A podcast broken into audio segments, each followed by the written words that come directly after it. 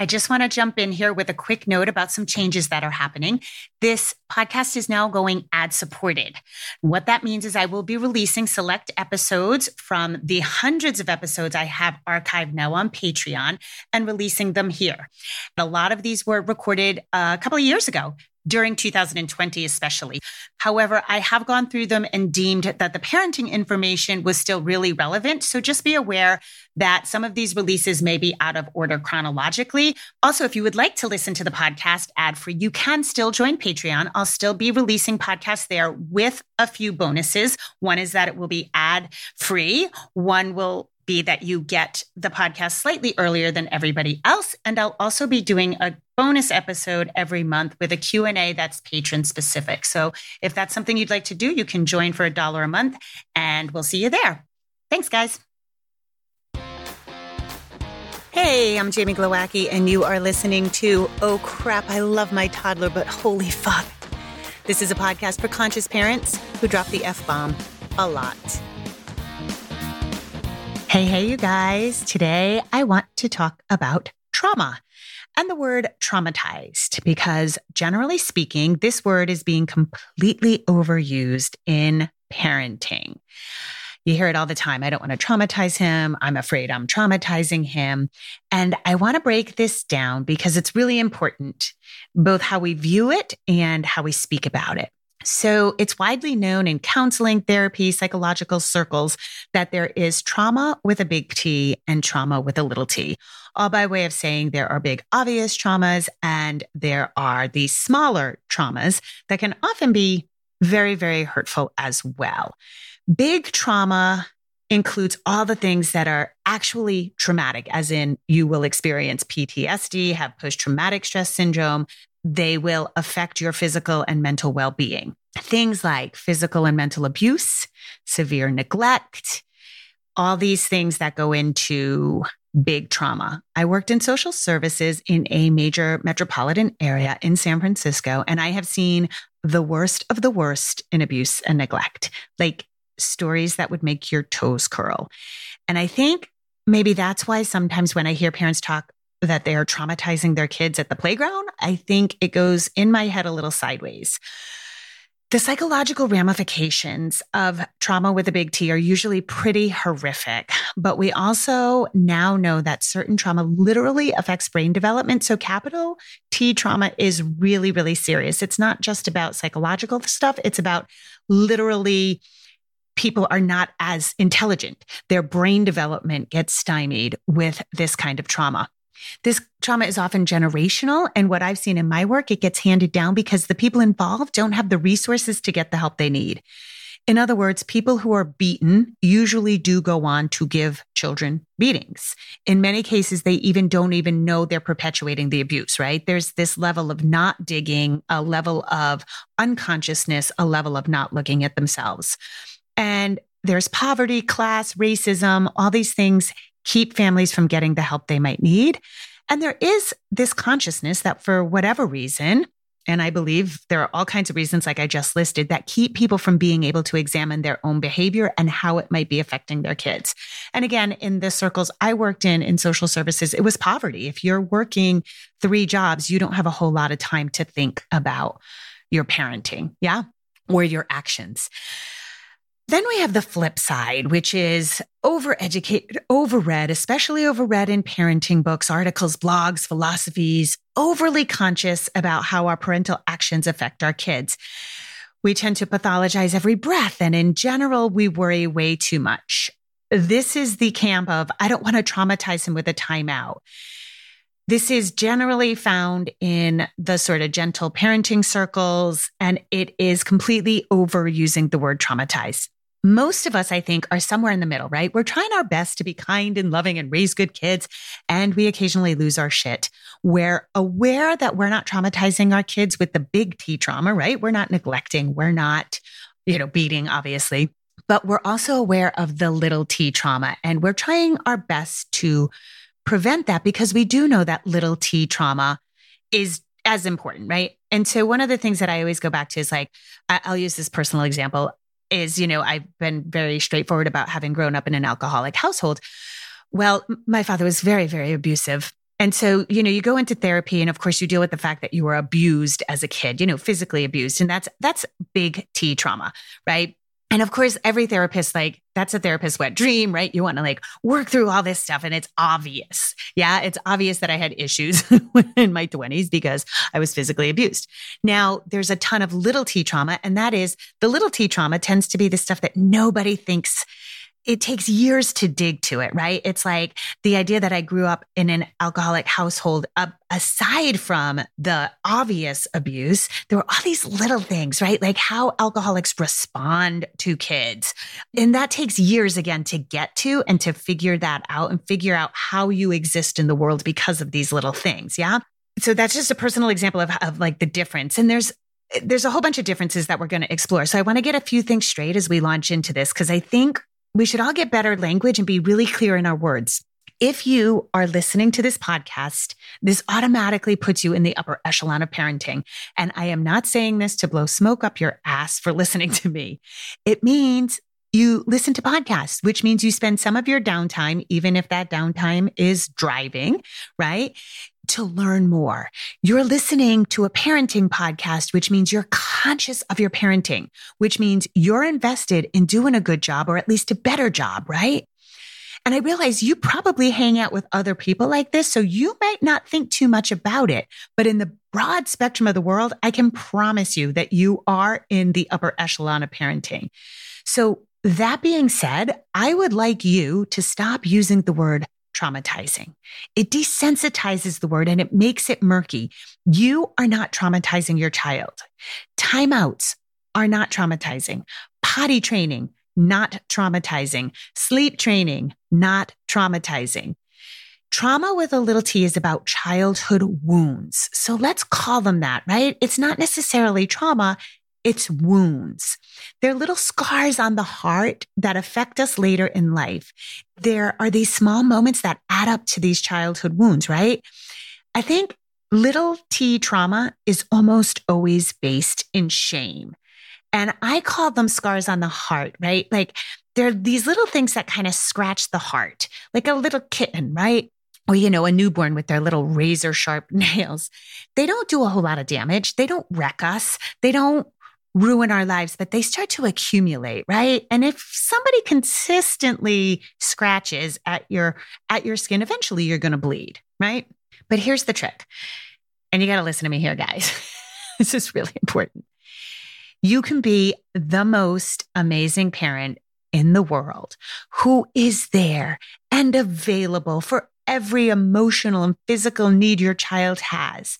And your child is going to grow up and have some childhood wounds. Yes, it is going to happen no matter how wonderful a parent you are. We all get them from various things. It's part of the human experience and part of what makes life this life so fantastic when we can figure out our wounds, when we can figure out how to heal them, when we can live in harmony with other people and keep our relationships vibrant and beautiful, that's it, right? You may not be the cause of these wounds. The nature of the beast is that there is almost always going to be a shaming situation for your child out in society.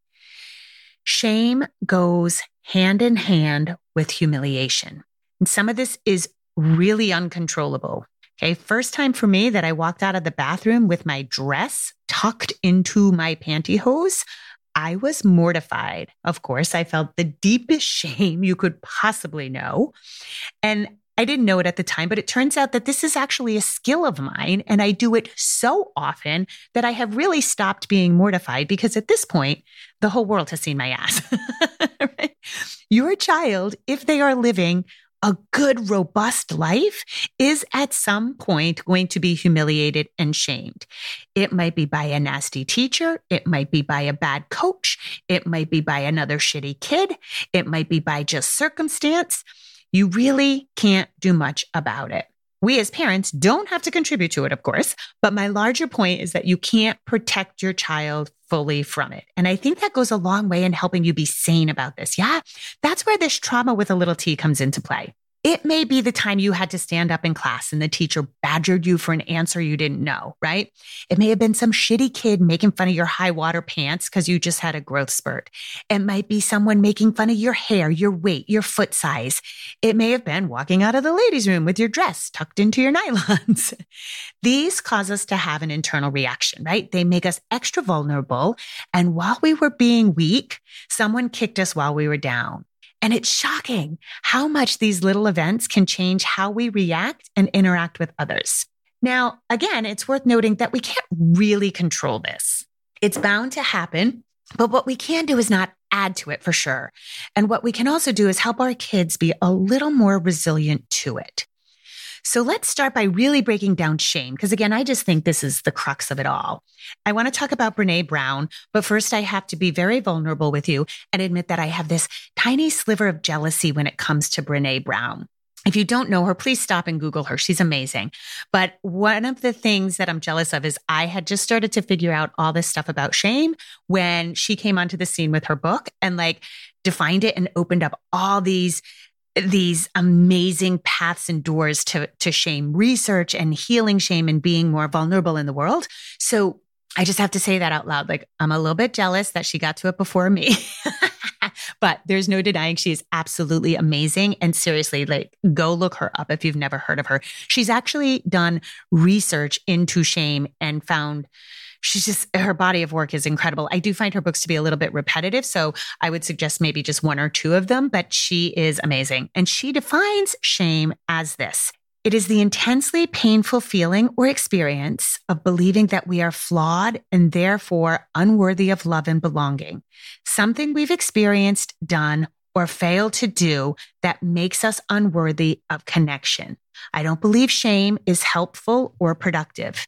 In fact, I think shame is much more likely to be a source of destructive, hurtful behavior than the solution or cure. I think the fear of disconnection can make us dangerous. Yes, disconnection. There it is, disconnection, right? Me, Jamie, personally, I think this is so awful a feeling that we as humans will do anything to run from it. And we see this in our kids when we shame them, but either on purpose or unconsciously.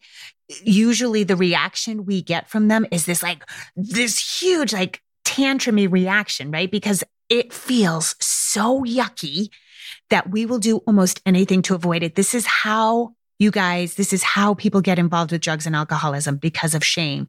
People ruin relationships because of their shame and not being able to deal with it. I have a lot of examples of this, so I hope I'm not boring you guys with um, my personal examples.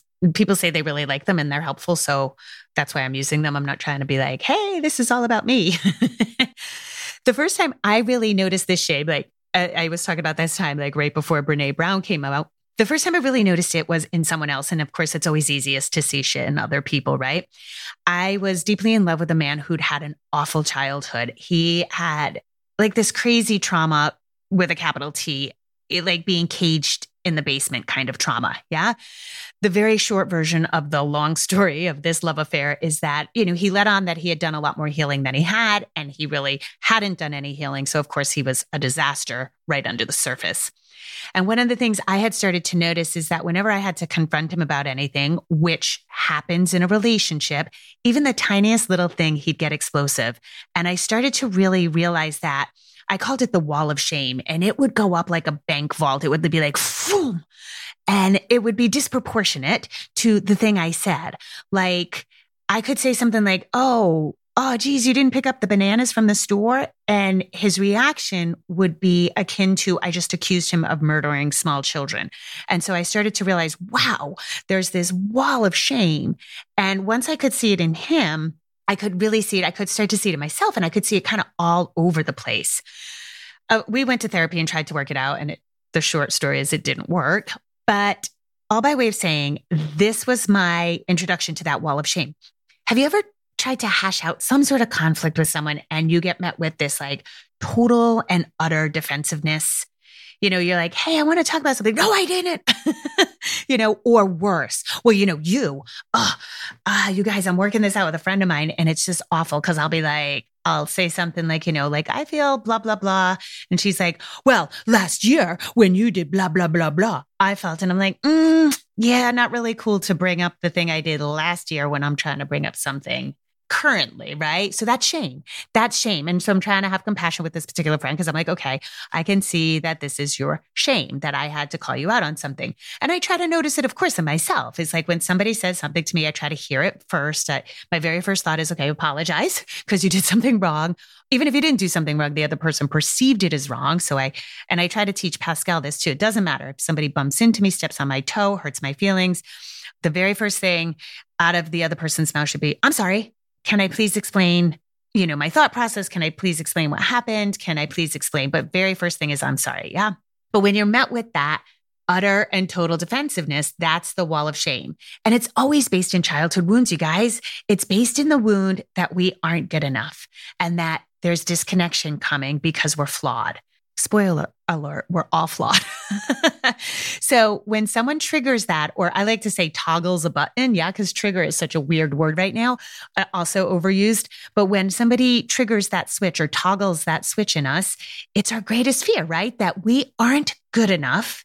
And because of that, we aren't lovable and all our emotional defenses must go to protect ourselves. That is a scathing thought to have. It, it is unbearable that we aren't good enough and aren't lovable.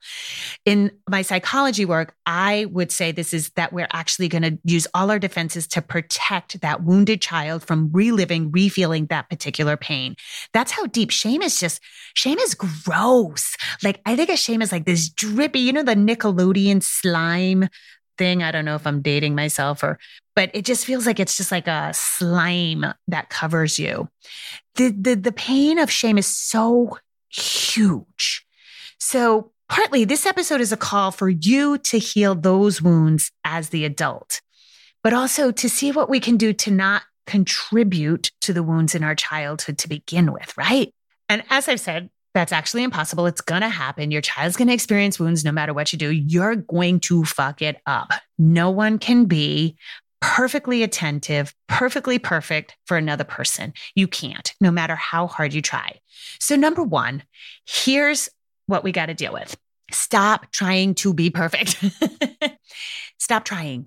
I see parents bending over backwards, contorting themselves, trying to be fully present all the time, trying to be responsive to all their children's physical, emotional needs, trying to help them avoid any bad feelings whatsoever. It is going to happen. Yeah, out in the world, this is going to happen. And here's a crucial thing. Go back to my podcast episode, Psycho Mom. It's one of my most popular episodes in season one. When we try to be everything, and we naturally can't, no one can. We end up going ballistic and losing our shit. And that is what is actually damaging because we say damaging things that we can't take back. Yeah it's so that's a, that's just a really huge point is that's what i totally encourage parents and this especially coming out of the pandemic you guys like you can't be everything if you say i'm going to give my kids 110% today you're fucking it up right off the bat because you're not going to be able to do that and when we try to put on this game face and try to be super attentive the flip side is you're gonna go psycho yeah you're gonna lose your shit and that's where the damage comes in so let's dig into some of the ways that we can minimize this. Yeah. Number one, I am not going to sugarcoat this, and this has to do with Psycho Mom, okay? You have to deal with your shit, you guys. If you don't have a handle on your emotions, you are going to ma- model shitty behavior for your kid. There are wounds that you need to deal with. I don't care if you don't buy inner child stuff. I don't care if you're like psychology's fucking witchcraft. I don't care. You literally have wounds that you have to deal with if you do not have a handle on your own emotions. Yeah. It's all well and good to couch your rage and say, Oh, I went psycho mom the other day. And believe me, we all have moments that we dysregulate as parents. Every single one of us, myself included. Yeah. If you are raging on the regular, if rage and psycho mom and dysregulation are your go to how you deal, you must heal your shit. And listen to me. You do not get to blame your rage on the fact that you're Italian or Russian or Irish or Jewish or Catholic or whatever the fuck it is. You do not get to rage regularly because your parents did and you turned out just fine. No, you did not. Rage is not an appropriate emotion to deal with our children. Dysregulation is not appropriate. Okay. And again, we all do it. it happens, but it should be on the fly. I just had a client contact me. It, she kind of went a little psycho mom because her kid threw a train track at the television and it just it came out of the blue. She had no way. All her parenting tools were were for nothing because it just like the kid went 0 to 60 and she went a little psycho mom and she was feeling bad about it. It's like dude like you had no skills in that moment. That's totally fine. Like we all have these moments of dysregulation. What i'm talking about are the people i see it all the time. Oh i'm just italian. That's what i do. That this is how we deal. That's not a healthy coping mechanism okay? So don't let that become your thing if you find yourself dysregulating, going psycho mom, if you find yourself raging because no one's helping you, maybe it's not a childhood wound. Maybe it's actual current shit. No one's helping you. No one's listening. You have got to sit with your partner and figure out a life that works for you. It's time to do the work. This is real parenting, you guys, not just taking your kid to the fucking park. Yeah. Real parenting is sitting with your partner or yourself if you're single and saying, why am I doing this? How can I rearrange life so I get more help? How can I rearrange things? How can I get help so that my kids do listen more? How can I find time for self care? How can I t- find time so that I'm not stressed out? Okay. And this cycles back to you have to be willing to hear each other with your partner. You have to be willing to confront your flaws. You have to be willing to hear it and, and have a dialogue with your partner and not freak the fuck out in your shame. Okay. So this is kind of like this tail eating snake because what happens is I do work with parents like this and we're sorting things out and walls of shame go up because they feel this deep, deep shame at what they've parented wrong or that they're letting down their partner, but we can't work through it because of those works, um, those walls of shame. And by the way, if you do need help with this as a couple, please reach out to me because I can do privates with you guys. I'm really good at helping couples design a harmonious family life. When a partner, one, one spouse or the other feels really strung out, there's often sometimes just minor tweaks we can make to the schedule, some minor parenting tweaks that can like totally rearrange your family life to make it more harmonious. So, so be aware of that if you're using rage as a regular emotional response. When we rage at our kids, we create fear in them. No questions. No questions. We say catastrophic things. You always, you never. That's catastrophic, you guys. catastrophic. Those are not helpful phrases. No one is ever always something or never something. Okay. So we can't, um, that was a funny sentence. I think I just said, you are never, you are never, always never. anyway, you know what I'm saying. We say shit we don't mean. And once those words are out of our mouths, you can't take them back. And that was just such a hard lesson for me to have to learn. Like once you throw words at somebody in anger, in rage, you can't take those words back, you guys. You can't apologize. The damage is done. Yeah. the flip side of psycho mom is the silent but obviously angry mom. I fall into this camp and I learned a long time ago that I couldn't talk. Like if I'm really fucking mad, I can't talk because I'm going to say really hurtful things. Yeah. So I would just like clamp my mouth shut and be quiet. And I always thought I was just being quiet.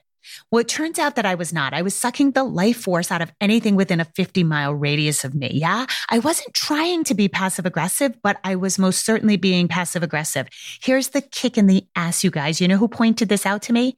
Pascal, when he was his very mature eight year old self, he pointed out that he felt scared when I was so quiet because I was not just being quiet. I was so obviously, I wasn't slamming things around. I was just sucking the oxygen out of the room. And he, he would, thank God he was able to communicate to me, mommy, that scares me. I don't know what's happening. And I want, you know, I want to do better, but I can't. God love him. God love him for being so mature. and I don't often rely on my child to point out my emotional weaknesses, but he's pretty brilliant in that area. So I had to figure out a way to not be that silent but angry mom. Yeah.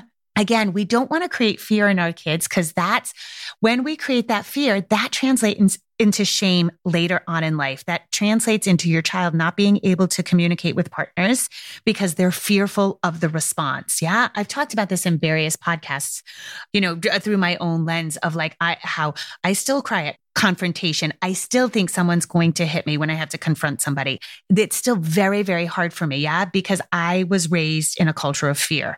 And so you just want to avoid that culture of fear. When we have these big emotions, when we have these these reactions that create this fear in our kids, we're reacting this way. We're raging or being silent or whatever because there's something our kids did or didn't do, right? They fucked up in some way. Maybe they weren't listening to us. Maybe they threw something. It doesn't matter. They fucked up in some way. When we have these huge reactions, we are overreacting, right? And we're showing them that fucking up gets you a huge reaction bam, right there, you've created that small wound for future relationships, right? It gets sticky after that. Next up, in trying not to create the wounds in the first place, be cautious that you always use the words your behavior is bad, right? Or your behavior is whatever word you want to use for undesirable. I don't particularly like the word bad, right? Maybe I don't like your behavior. Excuse me, your behavior is X, Y, and Z, right? If you feel like you have to say something to the child, just make sure you're separating out behavior from the person. The kid isn't bad. The child isn't bad at their core. Their behavior is shitty. And that's an important thing to, to separate out because we can fix behavior. We can't fix who we are, right? So that's just a real important distinction. Here's something really funny and a little bit tricky. Stop saying, Oh, you, you need to be a big girl. You need to be a big boy. You're such a big boy. That's no different than saying, you know, man up that's no different than saying, don't cry. Yeah. It's really toxic. It really is. Just stop. You're doing a subtle shaming that's not going to help the situation you're in. This happens a lot when parents have the first, have a second child and they're like, oh, you're such a big boy. You're such a big boy. It just gets to be too much. And it can be like throwing a bucket of shame onto your child because they feel like they're not measuring up, you know? And it's one thing to say, like, oh, wow, you know, you're such a big boy and how you how you help me with the baby. That's a compliment, right? And that's sort of bolstering up some autonomy. But when you use it in a negative sense, like, oh, stop doing that. You're a big boy. That's shaming. Okay. So there's a little bit of a difference there. This next thing is slightly, uh, it's for, you know, slightly older kids, not necessarily your toddler, but you have to be willing to hear and listen to what your kids say when they have a legitimate complaint about you. Okay. If you instantly get defensive when your kid comes to you with something like, you know, I want to talk about it or mommy, you know, this isn't fair. You, you use your phone all the time. And yesterday you let me use the iPad and then today you're not. This isn't fair. You have to be willing to not get defensive and you have to be willing to hear what your child is saying. Okay. I know just a lot of parents are like, boom, a wall of shame goes up, a wall of defensiveness goes up in the parent. Yeah if you instantly feel yourself getting defensive, and this goes for any point in your life, not just your parenting life, you guys, something's up. Okay. So be willing to listen to your child, be willing to listen to the other person, admit when they're right about you, admit when somebody has a complaint about you, be willing to hear it and be willing to change. Okay. Don't just defend your actions, especially in relationships that you care about. You know, if it's the lady at the checkout in the grocery store behind you, you don't necessarily have to give her the time of day. But when it's people in your life, you have to, you have to be willing to hear them. Again, Pascal's pointed out so many things to me that I do wrong and how I re- react. And I think when I look at my parenting life, that's really the thing I'm the most proud of, uh, that I can hear him, that I listen to his complaints and I say, okay, geez, I'm sorry you felt that way. I'm sorry I reacted that way. I'm going to try to do better. I might need your help. Like in the moment, kind of, we have a hand signal, kind of like a timeout signal, so that I know he's feeling a certain way and I can kind of curb my reaction. So I apologize if need be, and I promise to do better. And honestly, that I think is the key to my parenting and the thing that I'm the most proud of that I can really hear him and I can really pivot if I need to. It keeps our channels of communication open. But listen to me. It models how to handle criticism. And that's where I think shame gets so much. It usually comes up like there's, they're shaming, you know, again, like the dickhead kid on the bus who's busting your chops. That's, there's that kind of shaming. But when I see how shaming children, how it translates into a childhood wound that then translates into how we deal with ourselves and our relationships, it always comes down to conflict, right? When you have a conflict with somebody or there's criticism and criticism has to be brought into the conversation, how you deal with that, that's where you see the shame the most, right? When something goes wrong, we don't feel shame in moments where things go right. We feel it in moments when things go wrong. We want to model how to handle criticism, right? Next up, when your child does something wrong, say it once and let it go. Don't keep reminding them about it.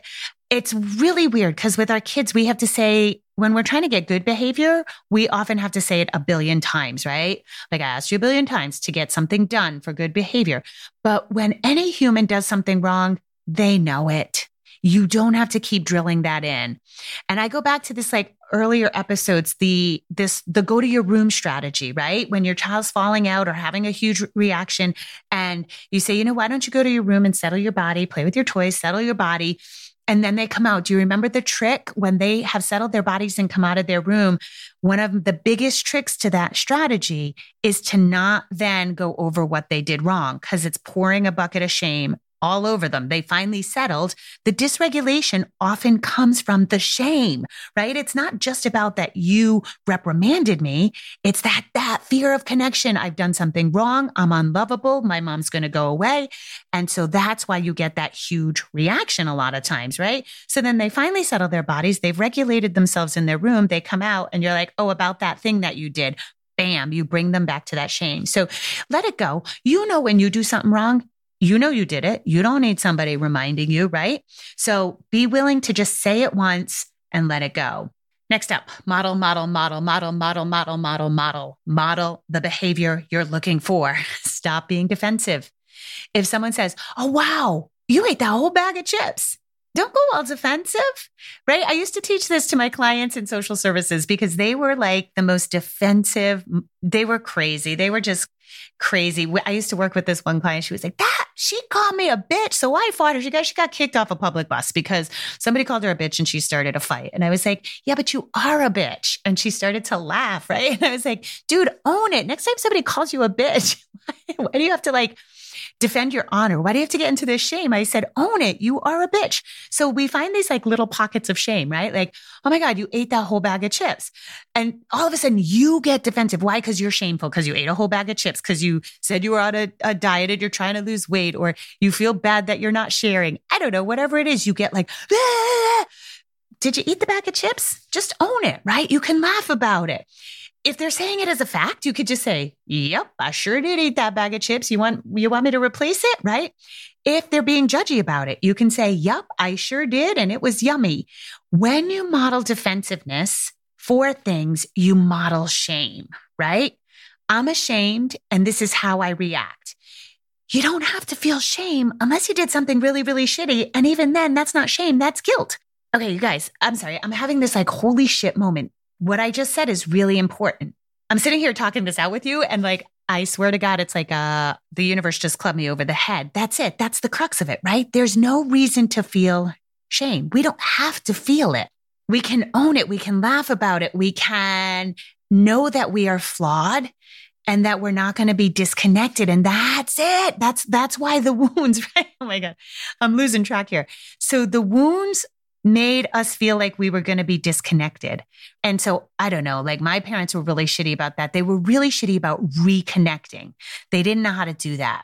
So that's what it is. When you fuck up as a parent, it's really not about the fuck up. It's about being able to reconnect after the dust settles and being like, I'm sorry. This is what happened. And that's how we avoid the wounds, right? Is we reconnect out of this disconnection because you want to model to your kids that fuck ups happen. If you rage and get defensive, you're modeling that they should be ashamed of fuck ups. Holy shit. This is blowing my mind, you guys. I, I hope this is like as big a deal for you as it is for me.